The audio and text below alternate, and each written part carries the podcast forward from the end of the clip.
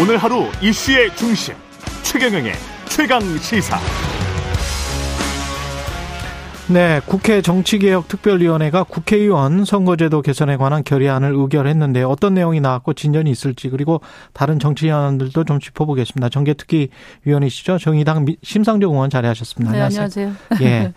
이게 지금 선거법 개정 위한 전원위원회 일정은 미뤄졌는데 왜 그렇습니까? 어, 뭐, 뭐 서, 로 간에 뭐 좀 그 이해가 그렇습니까? 맞아서 연기가 된 것 같습니다. 왜냐하면 아무 맞다. 아무 소리가 안 났기 때문에 아무 소리가 안 났다. 예, 그러니까 이제 국민의힘 같은 경우는 대표 선출된 지 얼마 안 되니까 예. 아, 좀 준비할 시간이 필요했던 것 같고 어. 또 이제 민주당 같은 경우에는 지금 한일회담 등 쟁점이 많으니까 음. 아, 대정부 질의가 앞서는 것도 좋겠다. 뭐 이런 판단을 하셨던 것 같아요. 예. 어쨌거나 이제 아주 미뤄진 건 아니고 30일 날 30일 본회의에서 전원위원회 구성을 하고 예.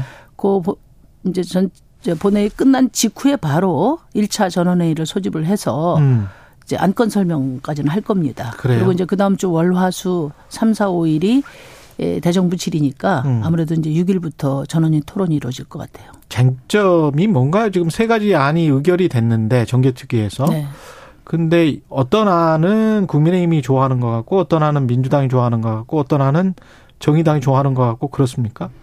음, 저희는 이번에 네. 이제 안을 따로 내지는 않았습니다. 아, 세 가지 안이 지금 제출돼 네. 있는데 이제 민주당이 두 가지 안을 냈고요. 예. 어, 그 내용은 하나는 이제 지금처럼 지역에서 소선거구제 한 명씩 뽑고 음. 이제 비례제는 권역별로 권역별. 해서 준연동을 적용시키자 이게 이제 일환이고요. 예.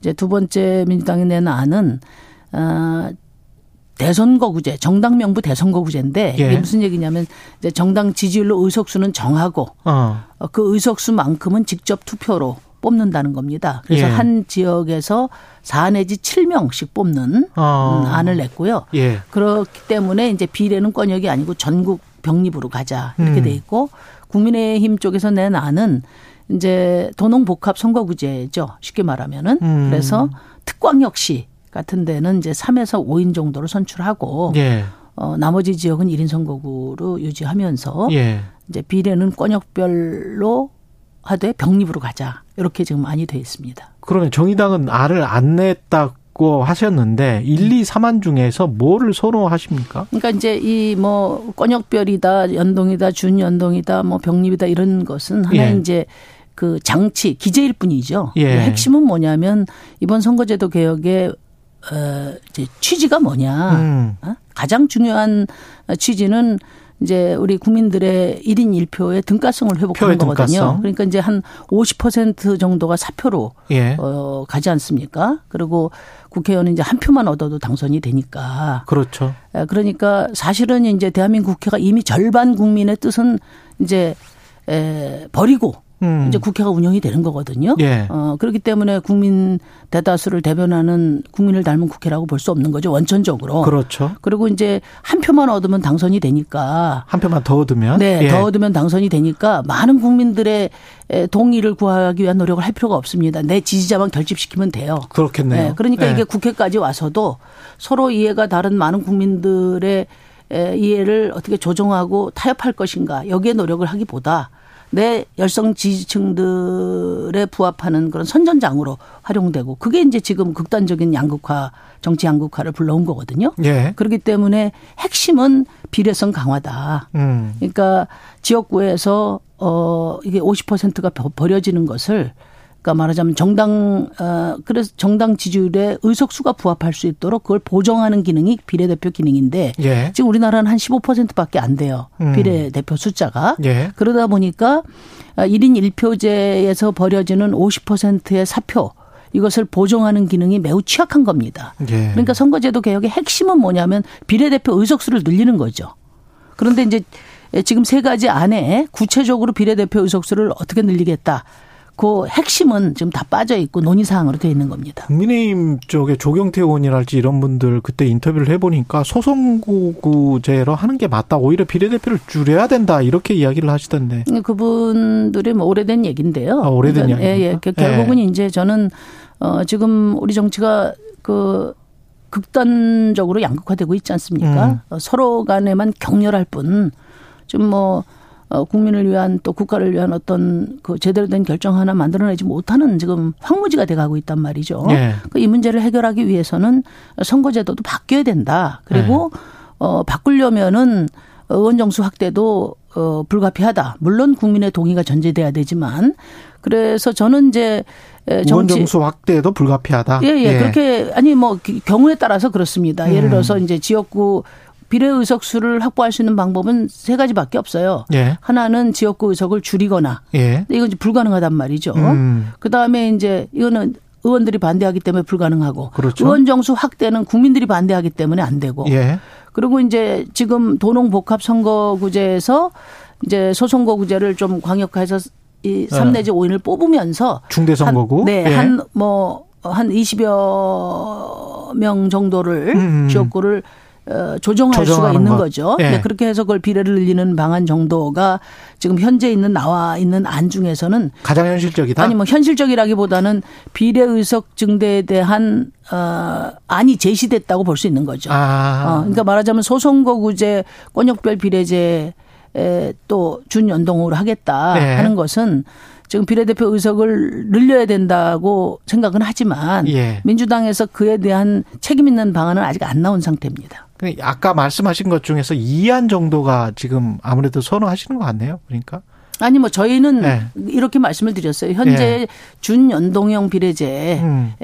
어쨌든 정치적 합의에 의해서 만들어지를 못하다 보니까 위성정당 같은 그런 그 민주주의 오점을 남겼지 않습니까? 기형적인. 예, 예. 예. 그래서 이번에는 어쨌든 여야가 합의한 음, 결론을 내야 하자. 되고 예. 지금의 준연동형이 제도가 나타내는 결과 이상의 음. 비례성이 보장된다면 그 어떤 제도적 구성도 다 열어놓고 생각하겠다 음. 이런 자세로 임하고 있습니다. 근데 비례대표가 아, 좀 늘어야지 다양성이 아, 증진되겠다 이런 말씀이신 것 같은데 그거를 늘리려면은 선거구를 그래도 좀 조정을 해야 되는 문제가 있지 음, 않습니까? 물론이죠. 예. 근데 이게 1년 앞두고 이게 가능합니까? 어, 저는 뭐 이제 뭐 좀 답답해 하시는 거 보니까 우리 최, 최 기자님이 네. 정치 개혁을 아니, 엄청 기대해 하시는 것 같은데요. 아니, 근데 보니까 네. 지금 말씀하시는 거 봐서는 지금 일정상 불가능할 것 같다라는 생각이 좀 들었어요. 근데 이제 네. 어, 저는 이제 이번에는 반드시 돼야 되고 될 수 있다고 보는 게요. 무엇보다도 국민들이 정개특위의 여론조사에 따르면 72%가 선거제도 바꿔야 된다고 음. 하고 있고 왜 바꿔야 되냐? 다양성을 중요하죠. 어, 다양성을 핵심으로 들었고요. 예. 의장실에서 한 그 웹조사를 보면 90%가 선거제도 바꿔야 된다고 합니다. 예. 그래서 이 선거제도 개혁에 에, 소극적인 작은 이익에 집착하는 이런 이제 정치인들이 내년에 그 국민들에게 선택받는데 좀 어려움이 있을 거라고 봐요. 기득권을 좀 버려라. 네. 그리고 예. 어느 때보다도 여건이 좀 괜찮습니다 이번에. 음. 에, 19년 만에 전원위원회를 선거제 안건으로 하고 있고요. 예. 대통령이 또 연초에 선거제 개혁의 필요성을 이야기하셨고. 국회의장이 예. 엄청 열의가 있습니다. 아. 또 국회의원도 지금 147명이 초당적 의원 모임 만들어서 예. 지금 뒷받침을 하고 있거든요. 예. 열심히 해보겠습니다.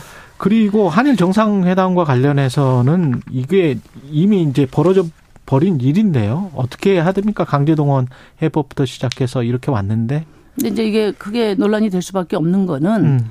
어, 과거사 해법은 치욕적이고 예. 어, 그걸 딛고 손잡고 나가겠다는 미래는 매우 우려스럽거든요. 예. 예를 들면 이제 강제징용 문제는 대법원에서 개인의 그 배상 청구권을 인정했지 않습니까? 음. 그러니까 이 해법을 결정할 수 있는 권한을 가진 사람들은 피해 당사자입니다. 예. 근데 이 당사자들의 동의가 배제한 어떤 해법도 정당하지 않다는 거죠. 음. 그게 핵심이라고 저는 봅니다. 예를 들면 뭐 예. 뭐 사과든 해법이든 그렇죠. 또 뭐든 그러니까 국가는 이 피해자들의 입장을 대변해서 음. 대리해서 역할을 하는 것이거든요. 예. 그런데 지금 이제 윤석열 대통령은 이 피해자들의 권리를 예?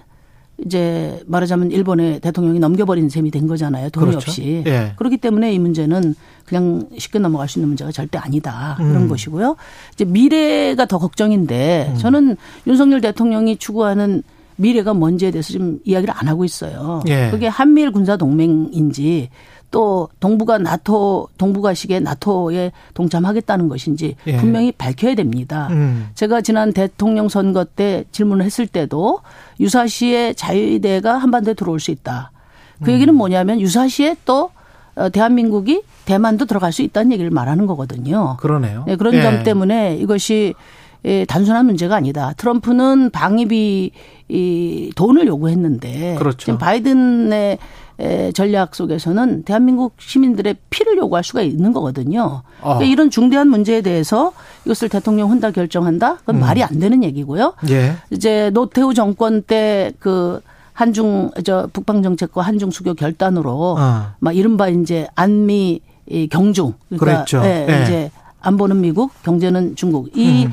외교 통상 전략으로 우리가 사실 선, 진국 문턱까지 왔는데 그랬죠. 뭐 이것이 지금 통할 수 없다. 뭐 정세 변화에 따른 전략 변화도 필요하지만 음. 이건 대한민국의 그저 대한민국의 생존이 걸린 문제고 한반도의 미래가 걸린 문제이기 때문에 음. 대통령 1인의 독단으로 결정될 수 없다는 겁니다. 그래서 이거는 음. 국회에서 논의해야 되고 철저히 국민적 동의를 거쳐서 음. 비준 절차나 이런 것들로 이제 가야 되고 예. 정치권에서 이 문제에 좀 집중해서 논의할 필요도 있다 이렇게 생각합니다. 대통령이 이제 노조 특히 이제 기성 노조 민주노총 뭐 한국노총 굉장히 비판을 하고 건설 노조 부정부패 뿌리 뽑겠다, 뭐 월례비 이야기도 뭐 나오고 있고요. 어떻게 보십니까? 이거는 어제 국회에서도 좀 논의가 된 것 같은데. 그러니까 이제 이 타워 크레인 조종사들이 굉장히 높은 데 올라가서 위험한 작업을 하지 않습니까? 그렇죠. 예. 예. 근데 이분들이 이제 지금 그 하소연을 하는 거예요. 예. 언론에서 하도 무슨 조폭이니 건폭이니 이렇게 흉악범처럼 몰아붙이니까 예. 장인이 전화해서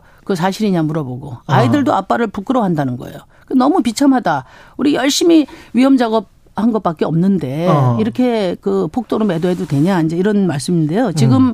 각 지역별로 한 수십 명씩 수백 명이 지금 광역 수사대에 가서 수사를 받고 있습니다. 예. 원래비를 받았다고. 아. 그러면은 원래비를 없애는 것 동의합니다. 예. 노동자들도 동의해요. 음. 그런데 이게 매우 구조적인 문제에서 기인된 거거든요. 예. 어, 원화청 다단계 원화청 구조나 또 공기 단축 압박 이런 음. 것들 때문에 만들어진 거예요. 예. 단종에서 그 기업들 하청 기업들이 말하는 거는 워낙에 건설사에서 그 저단가로 후려치니까 음.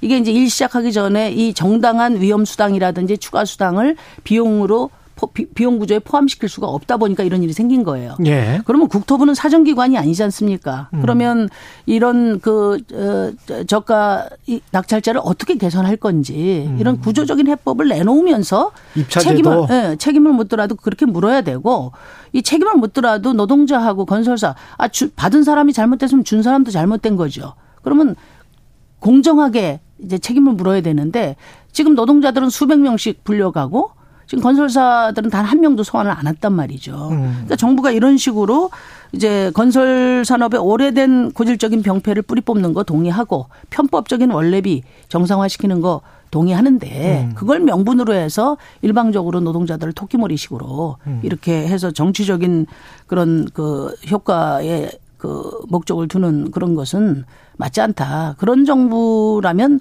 노사관계 문제를 다룰 자격이 없다. 저희는 그렇게 생각합니다. 음, 구조적 문제는 방기하고 토끼몰이를 하고 있다. 네, 네. 예.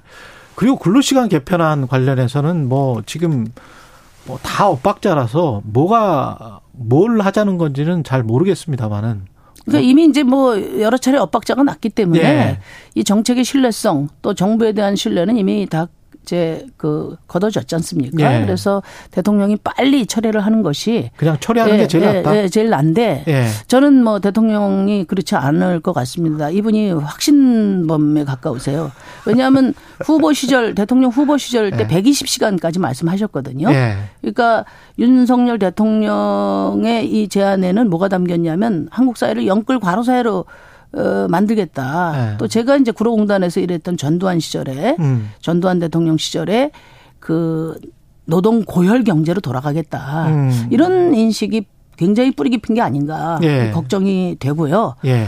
이제 우리나라 국민들은 이미 진짜 영혼을 탈탈 털어서 일을 하고 있습니다. 그러니까 예. 청년들은 이제 이번 제안 보고서 어 그러면은 일 몰아서 하고 휴가는 뭐 무덤 가서 쓰냐. 또 무덤 가서 쓰냐. 어, 부모님들은 이제 잠자는 아이들 얼굴도 보기 어려운데 애는 누가 키우냐. 예. 애들은 부모를 돌려달라고 외쳐야 될 판이거든요. 예. 그러니까 이렇게 가족 없는 노동이 바로 합계 출산율 0.78과 같은 참담한 사회를 만든 거거든요. 예. 그래서 저는 어, 대통령께서 진정으로 청년들을 위한다면 지금 청년들 비정규직 노동자들한테 가장 큰 고통이 되고 있는 게 뭐냐면은 그, 저, 그, 그 근로 노동 시간을 그 임금을 쳐주지 않는 거죠. 공짜 노동. 음. 그러니까 노동 시간 기록을 의무화해서 공짜 예. 노동을 없애고 예. 포괄 임금제를 없애고 예. 그다음에 휴가 제대로 쓸 수 있도록 조치하는 거. 음. 그게 진정 MZ 세대를 위한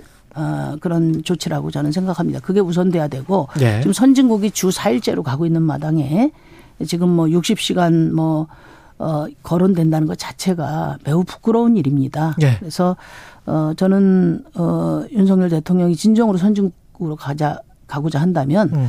어, OECD 국가에서 가장 많은 일을 하는 국민들의 노동 시간을 어떻게 효과적으로 단축할 것인가 이것에 좀 더 집중해 주시길 바랍니다. 예, 여기까지 듣겠습니다.